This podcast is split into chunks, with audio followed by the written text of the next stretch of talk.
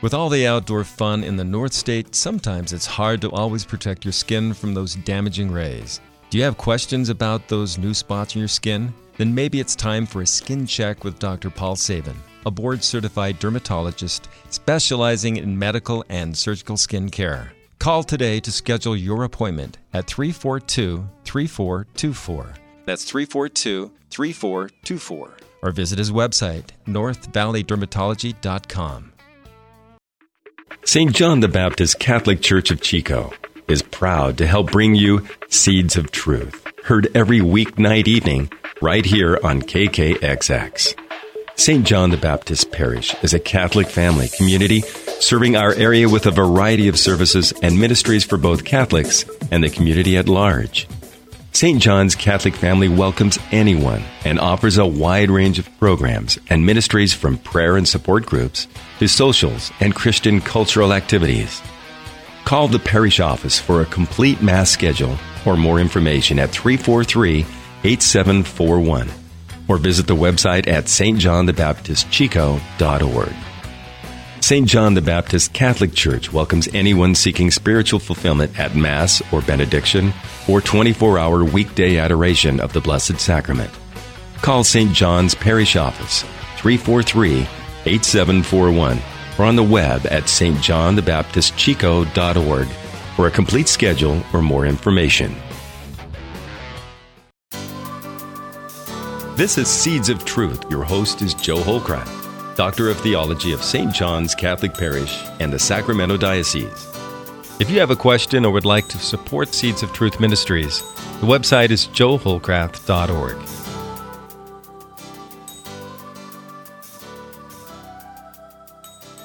Let us begin in the name of the Father, and the Son, and the Holy Spirit. Amen.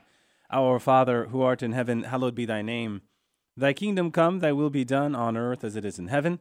Give us this day our daily bread, and forgive us our trespasses, as we forgive those who trespass against us, and lead us not into temptation, but deliver us from evil. Amen. In the name of the Father, and the Son, and the Holy Spirit. Amen. Well, welcome to another edition of Seeds of Truth. This is your host, Joe Holcraft, coming to you from KKXX Studios, Chico Life Radio, 104.5 FM and AM 930. It is great to be with you another Friday evening where we are set to continue our exploration into how to best respond to that question Can you pray for me? I think this is program episode number 13 as we are going through these series of keys into how to best respond to that question Can you pray for me? Yes, we should say yes, but then what does that yes look like? That is what we have been about over the past uh, 12, 13 weeks. But before we jump into our sixth key for uh, this series, I did just want to offer up a, a programming change. Over the past, oh gosh, year, Father Mike has been joining me each and every Wednesday. We have been praying about this now over the past few weeks, and uh, it's just something we can't do anymore time wise. You have heard me say, not every good is a willed good, and be assured, it is my firm belief that what we've been doing is not only a good, but for the time that we were able to do it, a willed good. The thing of it is, um, over the past few weeks, our schedules have become such that ultimately we can no longer uh, treat the movies that we've been treating and examining the movies as we have been examining them. Now, that being said, this does not mean that Father Mike will no longer join me, or for that matter, that we might not return to uh, that project. So, what does that mean for Wednesday? Well, I will continue to uh, air programming on Wednesday. I know Seeds of Truth is now down to two days, Wednesday and Friday. I think what I'm going to do, because they have been programs that have been so well received, is continue to take up your questions. Okay, so please do not hesitate to send me your questions on the Catholic faith, on the Christian revelation. Just send your questions to jholljmj at yahoo.com, or you can go to my website at joeholcraft.org. Just hit the contact link button there and send your question on its way. In the past, I have dealt with your questions and we had it set aside for a particular night. Uh, we stopped that because I wanted to continue with Father Mike, but as he can no longer go, as as we can no longer have the time together that we felt we needed to do a just job for what we were doing, we are going to return to that topic that is titled Special Topics Answering Your Questions. Okay? All right. That being said, now let us jump into this sixth key, uh, this sixth intercessory key to pray with specifics. What does that mean? Well, don't be generic before God, right? He desires to know the details of what it is in our heart, so don't be generic. This is not for his sake, right? He already knows the details, but for our sake. There is great power when we sound out our prayers of intercession. As a father, I rejoice when my child is detailed in his requests. It shows me that he knows what he wants. God rejoices over the same deliberate prayer. And now, as I say that, I might offer a couple of practical tips here before we really get into what this means. Um, first, write down the names and intentions in a notebook. Huh? Uh, you can also do this in your iPhone if, if that's how you take notes. Sometimes I get so many requests that I don't know if I have prayed for all of them unless I have written them down. Uh, typically, if you have prayed for them on the spot and have internalized the requests, the requests will be remembered, but it does not hurt to write them down, especially if you tend to forget things. Uh, second, and I think this to be so valuable, is that we should take those specific intentions and present them to God the Father during Mass, especially during the consecration of the Eucharist. I cannot think of a greater time for intercessory prayer than when the whole host of heaven are mediating on behalf of the body of Christ. So, uh, two practical tips I think that should be worth your while. Now, as we begin to unpack the why, I wanted to share with you first a story, a story that is close to my heart. The summer before my senior year in high school, uh, my friend and I set out for a 10 hour road trip to the coast of Southern California.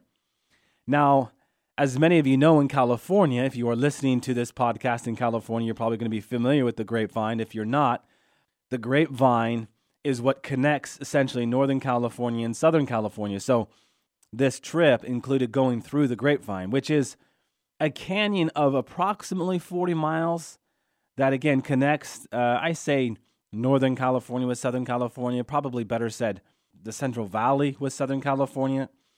At certain stretches of this pass, there is nothing but open road. And as my friend and I were in the middle of the grapevine, our car broke down. And it was approximately 2 p.m. in the afternoon, over 100 degrees. And it was 1992, so we didn't have any cell phones. okay. And I still recall, though we put our emergency lights on, no one was interested in stopping to assist us. And it was in this moment that we both prayed. But what's interesting is we pray differently. I started to pray, Oh, God, please help us in our time of need. We don't have any other place to turn. And as I started to pray those words, my friend interrupted me. And praying with a sense of conviction, I still recall his words no, sweet Jesus, please send us someone who knows what is wrong with our engine that we can get back on the road. And I was struck by this prayer. It not only came from a place of great faith and confidence in God, but his prayer was very specific. And wouldn't you know, minutes later, a car mechanic just so happened to stop at the side of the road with all the tools needed to fix and replace what was needed. As it turns out, it was our alternator. He fixed it, and we were on our way. And as we drove off, my friend made, I think, an important observation. And really, an observation that was a question. Why do you pray to God as if you don't know Him? You need to be more intentional when you pray. Does not Jesus desire specific prayer?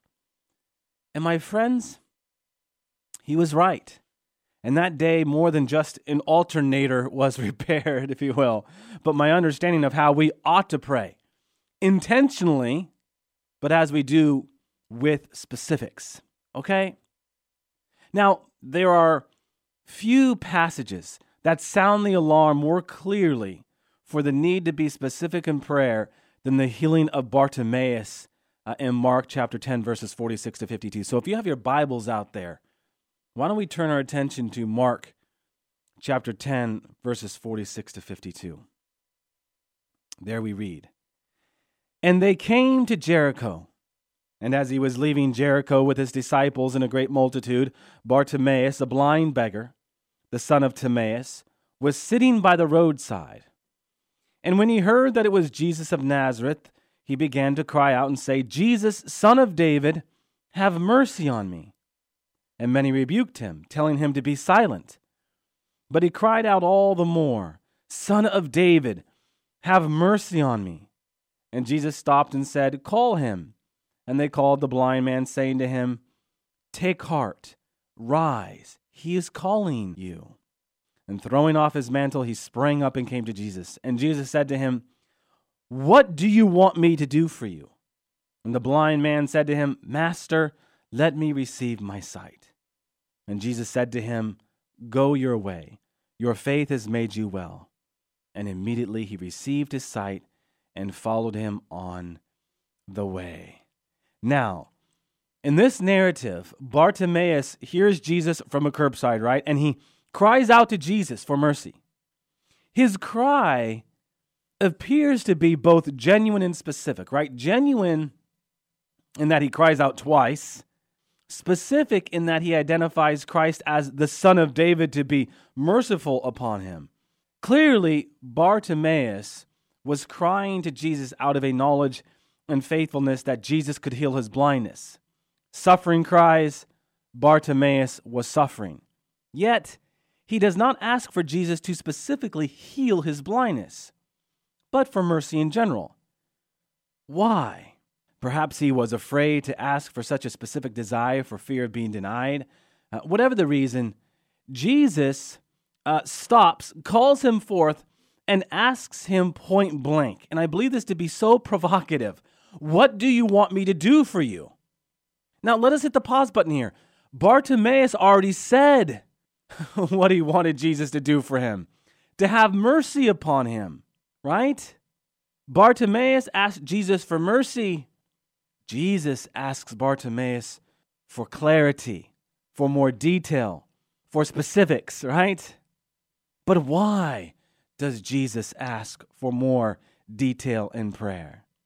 First, my friends, by being specific in prayer, I think we could say that we are invited into a more robust relationship with Jesus Christ, right? Because vaguaries are impersonal, details are personal. The less we hide from Jesus, the more real our relationship with Jesus will become.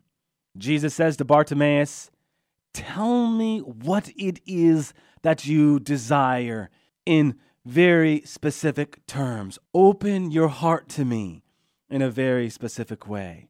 Uh, second, specifics can help us identify what is from God versus what is from man. Um, when Jesus says, What can I do for you? Are we not made to examine more critically those requests that are holy versus unholy? When we ask God to help us win the lottery and He responds with the question why, we might soon realize such a request is less about God's will, right, and more about our immediate gratification. This second point helps us, I think, to better understand ourselves as we evaluate what, what motivates our request. Before most questions, my friends, is the one question Does your prayer request to seek to glorify man or God? All right. Third, as we look deeply into our hearts, we might discover that undetailed, vague prayer seldom meets God in the many little ways that God desires to meet us, right? Be assured, God desires that we do great, big things for Him. But what is big is always preceded by what is small, right? This is the essence of the parable of the mustard seed. Yes, Jesus asks us, How do you want me to change your marriage? Jesus asks us, How, how do you want me to overhaul the spirit of your workplace? Jesus asks us, uh, Would you like your parish to transform into a parish of disciples? He asks all of these big questions.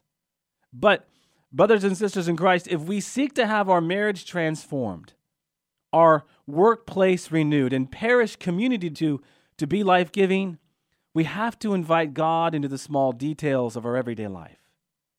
And yes, over time, God will renovate all of those bigger things. Lastly, by being specific, we will know whether God has answered our prayer. This might be a fear of ours, it is for me, but it challenges me to be more specific. knowing a prayer has been answered, I think can really build up our faith, our relationship with God, and in many ways encourage us to pray more boldly and specifically in the future. Conversely, vague prayer leaves us with no clear direction into, into what to look for and, and how God might work in a specific situation. And yes, God's answer might be no or not yet, but at least then we know when to trust more, which always leads to those um, four important words that we are all called to pray Thy will be done. Those four words that Christ prayed himself. Amen. Amen. All right, let us close with a word of prayer in the name of the Father, and the Son, and the Holy Spirit. Amen. All glory be to the Father, and to the Son, and to the Holy Spirit, as it was in the beginning, is now, and ever shall be, world without end. Amen. And God bless you.